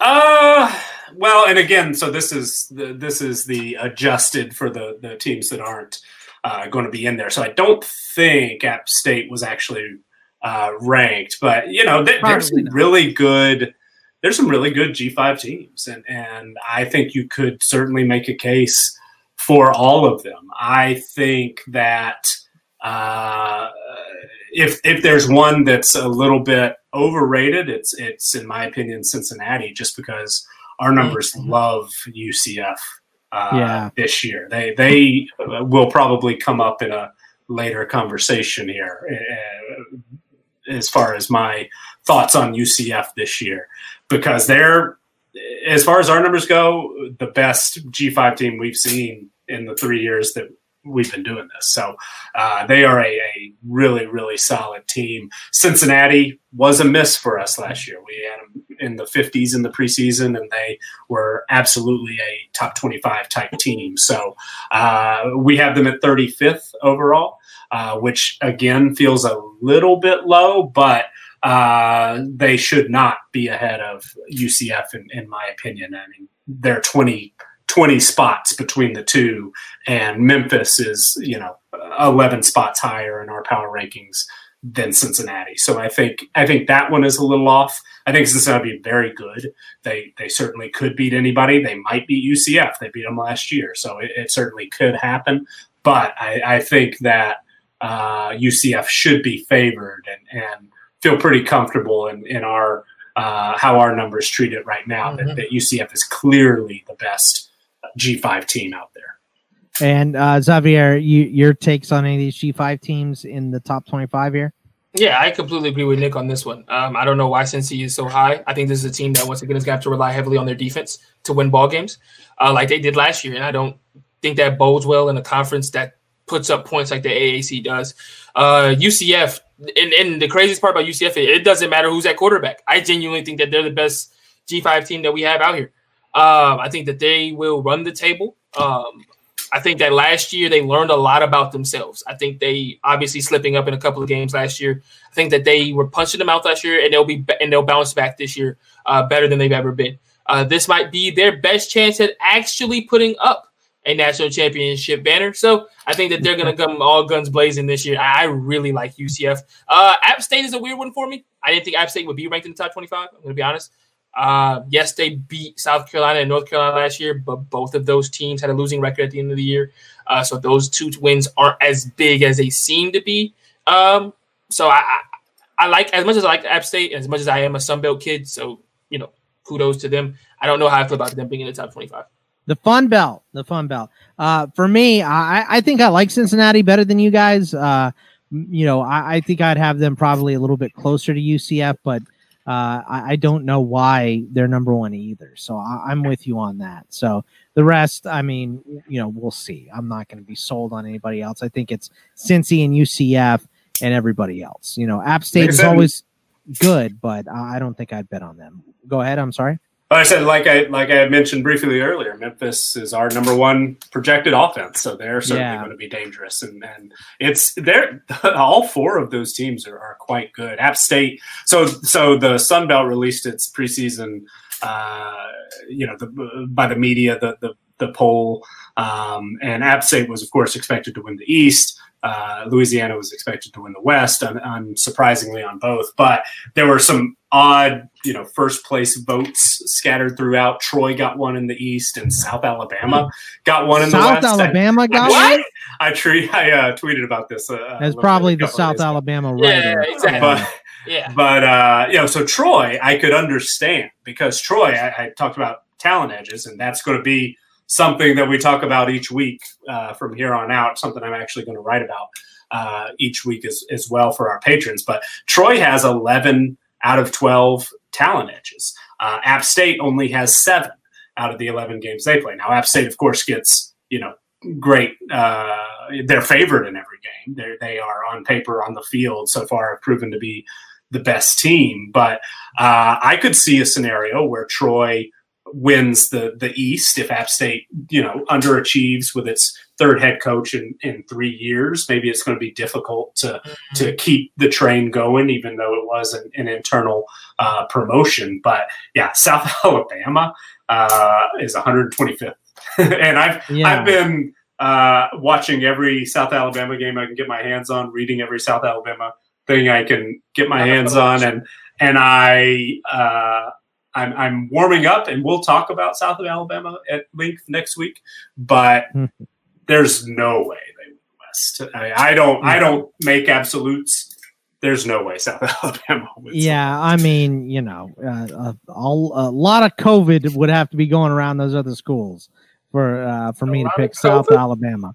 So uh, I I just don't. I I'm with you that, and that's why some people d- disrespect what beat writers have to say. You know, is because of crazy notions like that is you know uh, vote for you're not you're voting with your heart not your head when you do something like that and, and a lot of uh, you know um, th- there's been some debate in the fantasy world about fantasy pros and their expert consensus rankings and uh, some guys just making wild rankings just in case they're right it would push their name up next year too so uh, you know, not not everyone's doing things for an altruistic purpose. I guess is what I'd have to say about some of those polls for sure. Fair enough.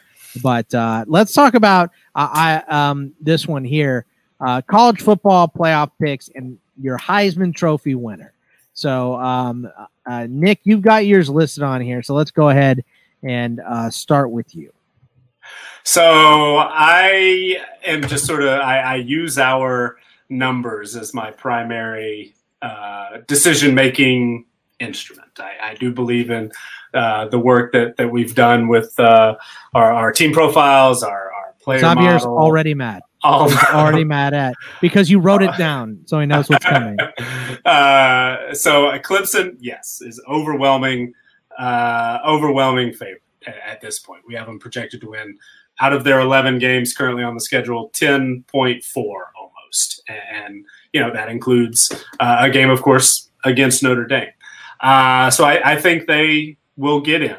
Uh, I think Alabama, when the dust finally settles in the SEC after everybody uh, knocks each other off, I, I, think that we don't see an undefeated SEC team, but I think uh, Alabama can get through with one loss and I, I, think they will be the champion. So I think they'll come in maybe as the number two team, uh, and then I, I, wrote it down, and this is definitely the next two are a little bit more out on the limb than I usually am. If we had a full complement of teams, this would not be my number three and my number four. I would certainly have Ohio State in. I, I might be tempted to put Penn State as a second Big Ten team, or, or uh, you know, I, I was pretty high on Oregon. So I, I, could see, you know, make a case for them or, or maybe even USC, because if we're talking about talent edges there, uh, they had quite a few uh, as well. But I could, I, I'm, I'm, I'm starting to talk myself into the scenario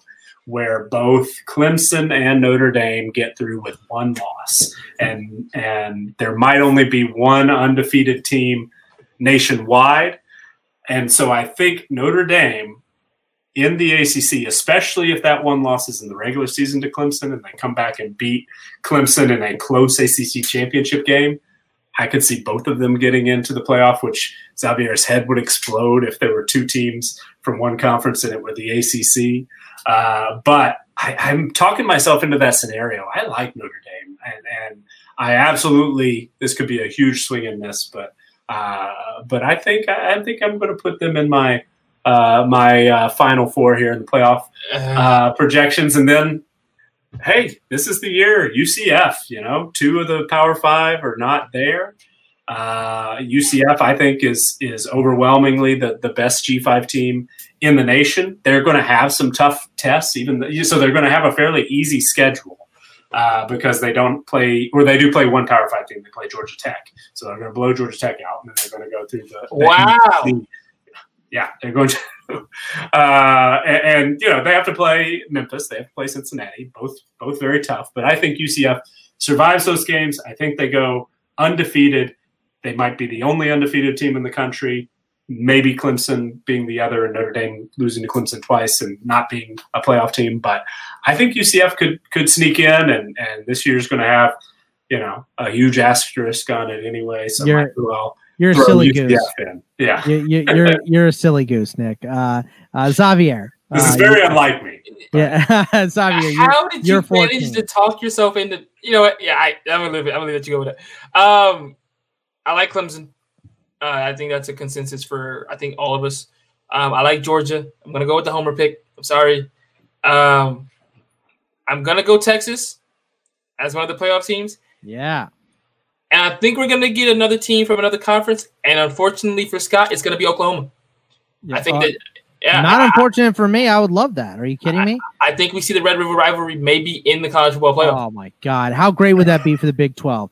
That would be amazing. I think it's just as unlikely to happen as UCF making the playoff is, but uh, I maybe not as unlikely, but fairly close. Uh, uh, the odds that Texas plays Oklahoma in, in the Natty, uh, but that would be matchup. That that would be amazing. I would love that. Uh, for me, I'm not going to go that far out on a limb. I'm going to go. Uh, I'm going to take the the four teams at the top, and I'm going to take out Wow. Oklahoma and put in Texas. I mean, it's Clemson, Alabama, Texas, and um, who am I forgetting? L- uh, not LSU. Um, uh, Georgia. Yeah, Georgia. So.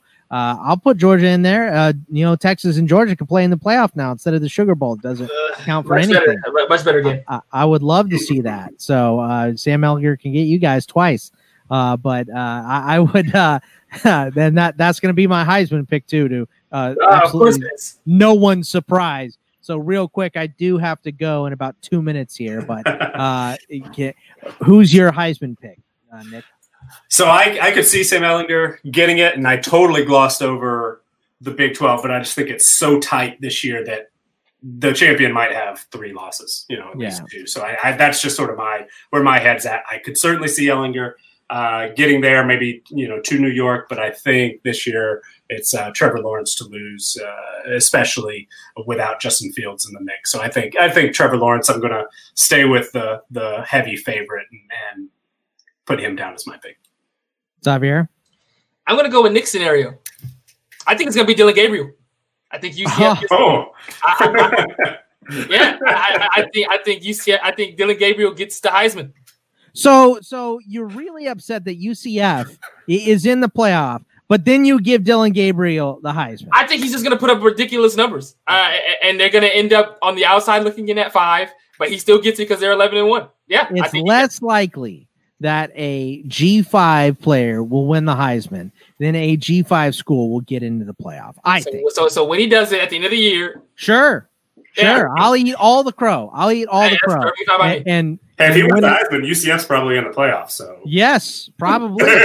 so uh I mean, look, if both those things happen, I'll sit here and eat a plate of crow. That's fine. But uh none of that's gonna happen, so I will worry about it zero percent at, at all. So uh it, it's fun. It, it's fun, but I mean, we might as well be putting South Alabama to win uh, you know, the, the fun belt there. So we've lost Uh, all credibility. If anybody, if anybody's still with us, I apologize.